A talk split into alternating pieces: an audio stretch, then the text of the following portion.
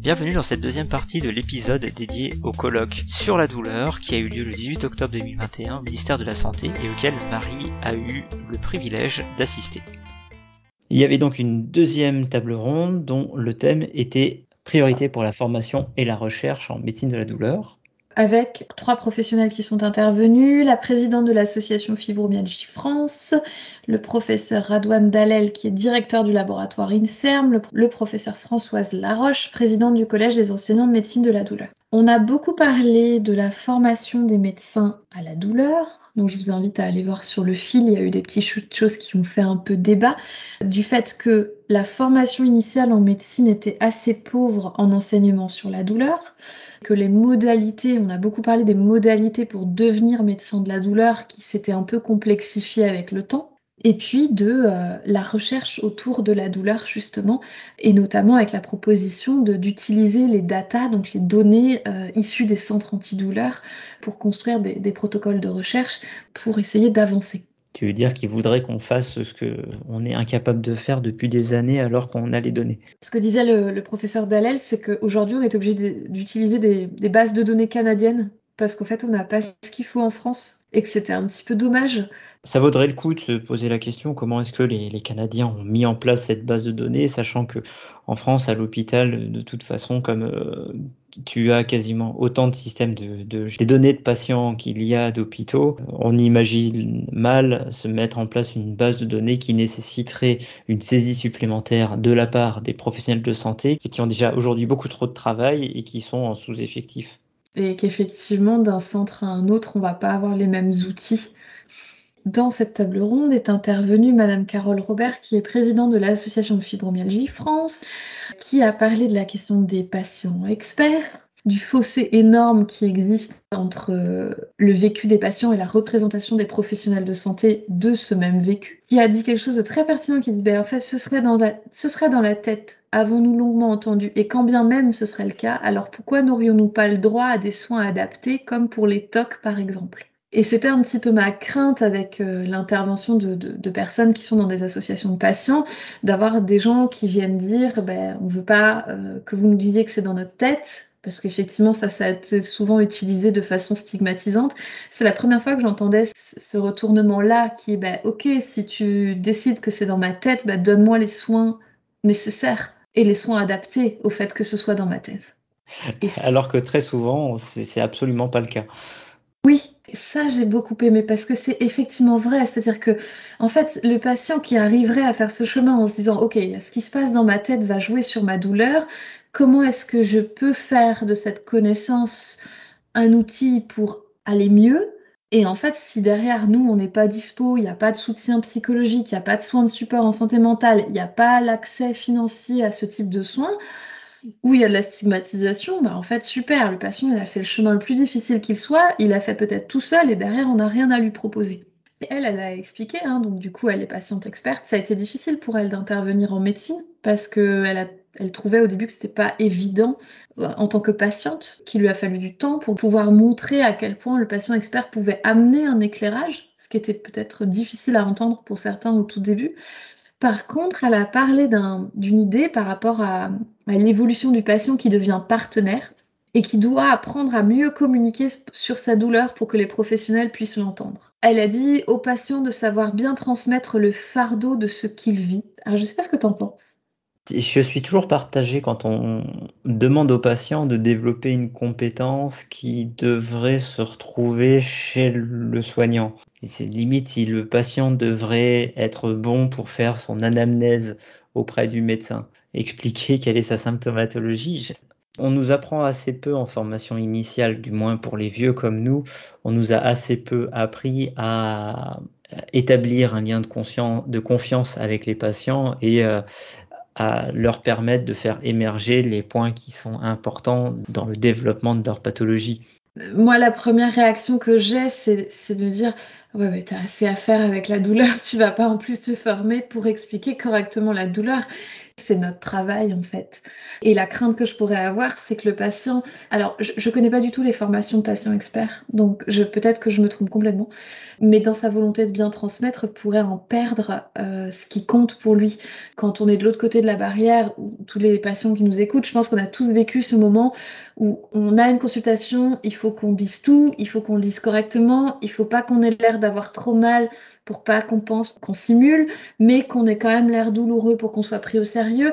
Cette pression énorme, et parfois même, je sais pas toi Vincent, mais ce, flou où quand tu sors d'une consultation et tu te rappelles pas de la moitié de ce qui s'est passé, tellement tu étais dans un état de stress à l'idée de bien faire les choses et, d'en perdre en fait ce qui compte pour le patient. Et, pour moi, c'est vraiment une forme d'échec que de dire bah, c'est au patient d'apprendre à dire sa douleur pour que nous, on puisse la traiter. Bah non, c'est à nous d'apprendre à entendre la douleur et à aider le patient à, à comprendre sa douleur. Je résumerai avec deux choses. C'est effectivement, on demande au patient d'optimiser son discours euh, parce que le temps de consultation est contraint. Et c'est là où on a un gros problème, c'est le temps qui est alloué à un patient qui souffre. Quand on voit des consultations chez les chirurgiens ortho, euh, chez, des, spécialistes qui durent une dizaine de minutes pour des tarifs qui sont quand même assez conséquents, on peut comprendre la, pression qu'il y a chez les patients et effectivement essayer de dire je, je veux qu'il centre le mieux mon problème pour que la réponse qu'il pourra m'apporter avec son expertise qui fait qu'il est très demandé et qui coûte très cher, sera la plus adaptée à, ma problématique.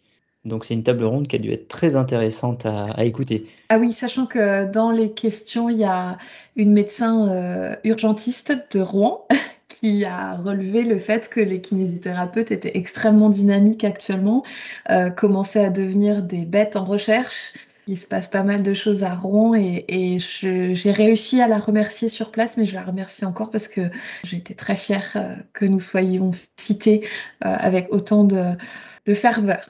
On apprécie toujours euh, quand il est fait mention du développement de la recherche en kinésithérapie et d'une recherche qui est pertinente et actuelle par rapport aux données et au développement de la science, notamment sur les problématiques de douleur. Et ce qui nous amène à la dernière table ronde, la troisième, qui était sur le sujet de la vulnérabilité.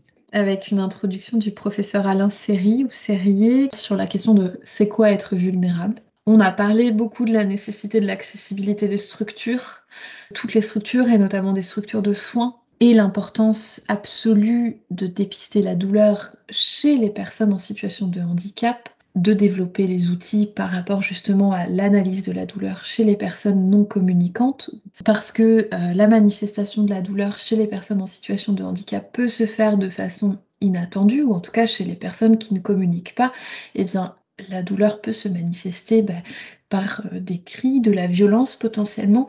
il faut évidemment ne pas passer à côté. Il y a le professeur euh, Éric Serra qui est intervenu, donc qui est vice-président de l'Association nationale pour la promotion des soins somatiques en santé mentale. Alors, c'est pas la première fois, j'en ai déjà un peu parlé sur Twitter. Euh, je trouve qu'il y a de plus en plus de parallèles qui font sens dans ce qui est dit en psychiatrie que dans ce que moi j'apprends dans la prise en charge de la douleur. En fait, il a rappelé à quel point les troubles de la santé mentale touchaient une partie non négligeable de la population et exposaient du coup une partie non négligeable de la population à une forme de, de vulnérabilité. On parle de 1% de personnes souffrant de schizophrénie dans la population générale, 1% d'autisme, et à l'échelle d'une vie entière, on serait sur 20% de prévalence de dépression.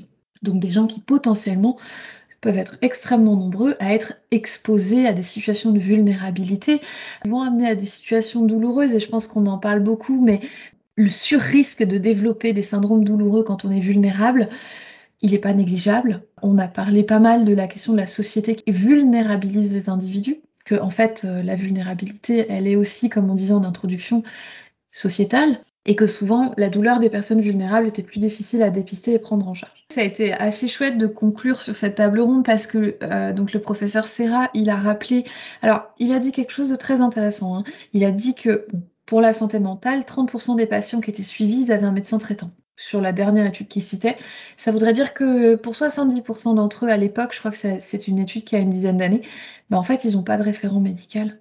Et ça c'est quand même assez inquiétant. Et oui, parce que du coup, pour entendre la douleur de ces personnes, il faut bien qu'ils puissent avoir recours à des soins, fréquenter des soignants. ou que du coup le peu de, le peu de soignants qui vont fréquenter soient formés à la question de la douleur pour ces personnes. Alors, il reste la, possibilité des centres médico-psychologiques, mais quand on connaît le, turnover qu'il y a euh, chez les soignants au sein de ces centres, on ne peut pas vraiment parler de référent médical. Il y a un gros délai d'attente et il n'y a pas forcément. Alors, lui, c'est une association que je pense qui est assez intéressante, hein, la promotion des soins somatiques en santé mentale. Il disait que ce qui était important, enfin, eux, ils, ils font en sorte que dans chaque établissement de santé mentale, il y ait un pôle de soins somatiques. Il n'y a pas forcément de pôle de soins somatiques dans les CMP.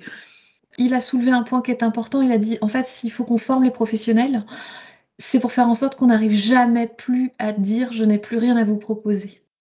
Moi, j'aurais cru qu'il aurait dit que l'intérêt, c'était qu'on n'en arrive plus à dire aux patients que c'était dans leur tête. non. Pour rebondir sur ce qu'on a dit précédemment. Non, non.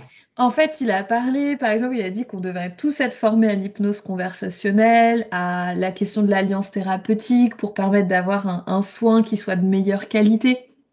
Et il a dit, et c'est là-dessus que moi je voulais terminer, il a rappelé l'absolu intérêt des traitements non médicamenteux, mais de traitements non médicamenteux, et il a dit tel quel, qui doivent être validés, et ça on en est loin, et si possible pratiqués par des professionnels de santé certifiés.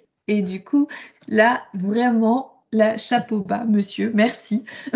Une grosse question. Après, euh, on est attaché avec le lapin à, promouvoir des, prises en charge, des techniques, des, des, actions qui ont une validité scientifique.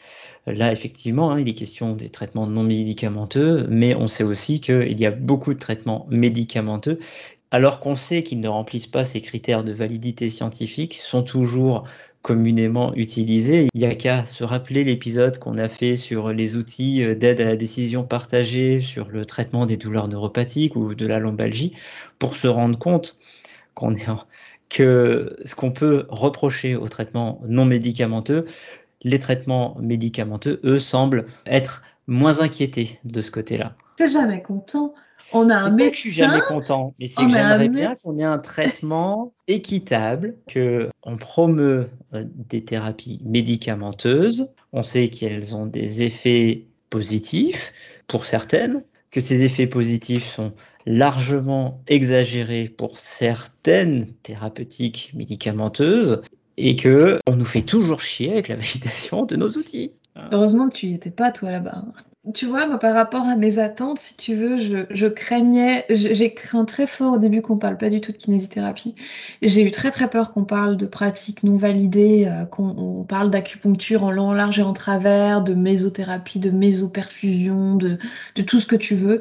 Et, ça m'aurait vraiment fait mal au cœur de parler de ça au cœur du ministère de Solidarité et de la Santé. Et du coup, bah, il y a quand même eu plusieurs médecins qui ont questionné les pratiques d'autres médecins la chirurgie dont on parlait tout à l'heure, qui ont parlé des traitements non médicamenteux, qui ont parlé de la kinésithérapie et qui ont parlé de l'intérêt d'avoir des traitements non médicamenteux qui soient validés. Par rapport à mes craintes, honnêtement, c'était plutôt positif. Et ces points qui ont été évoqués au cours des différentes tables rondes, est-ce qu'ils ils émergent des 22 propositions qui sont faites dans le document ou bien est-ce qu'ils ont une, espèce d'indépendance vis-à-vis de, de ces 22 propositions?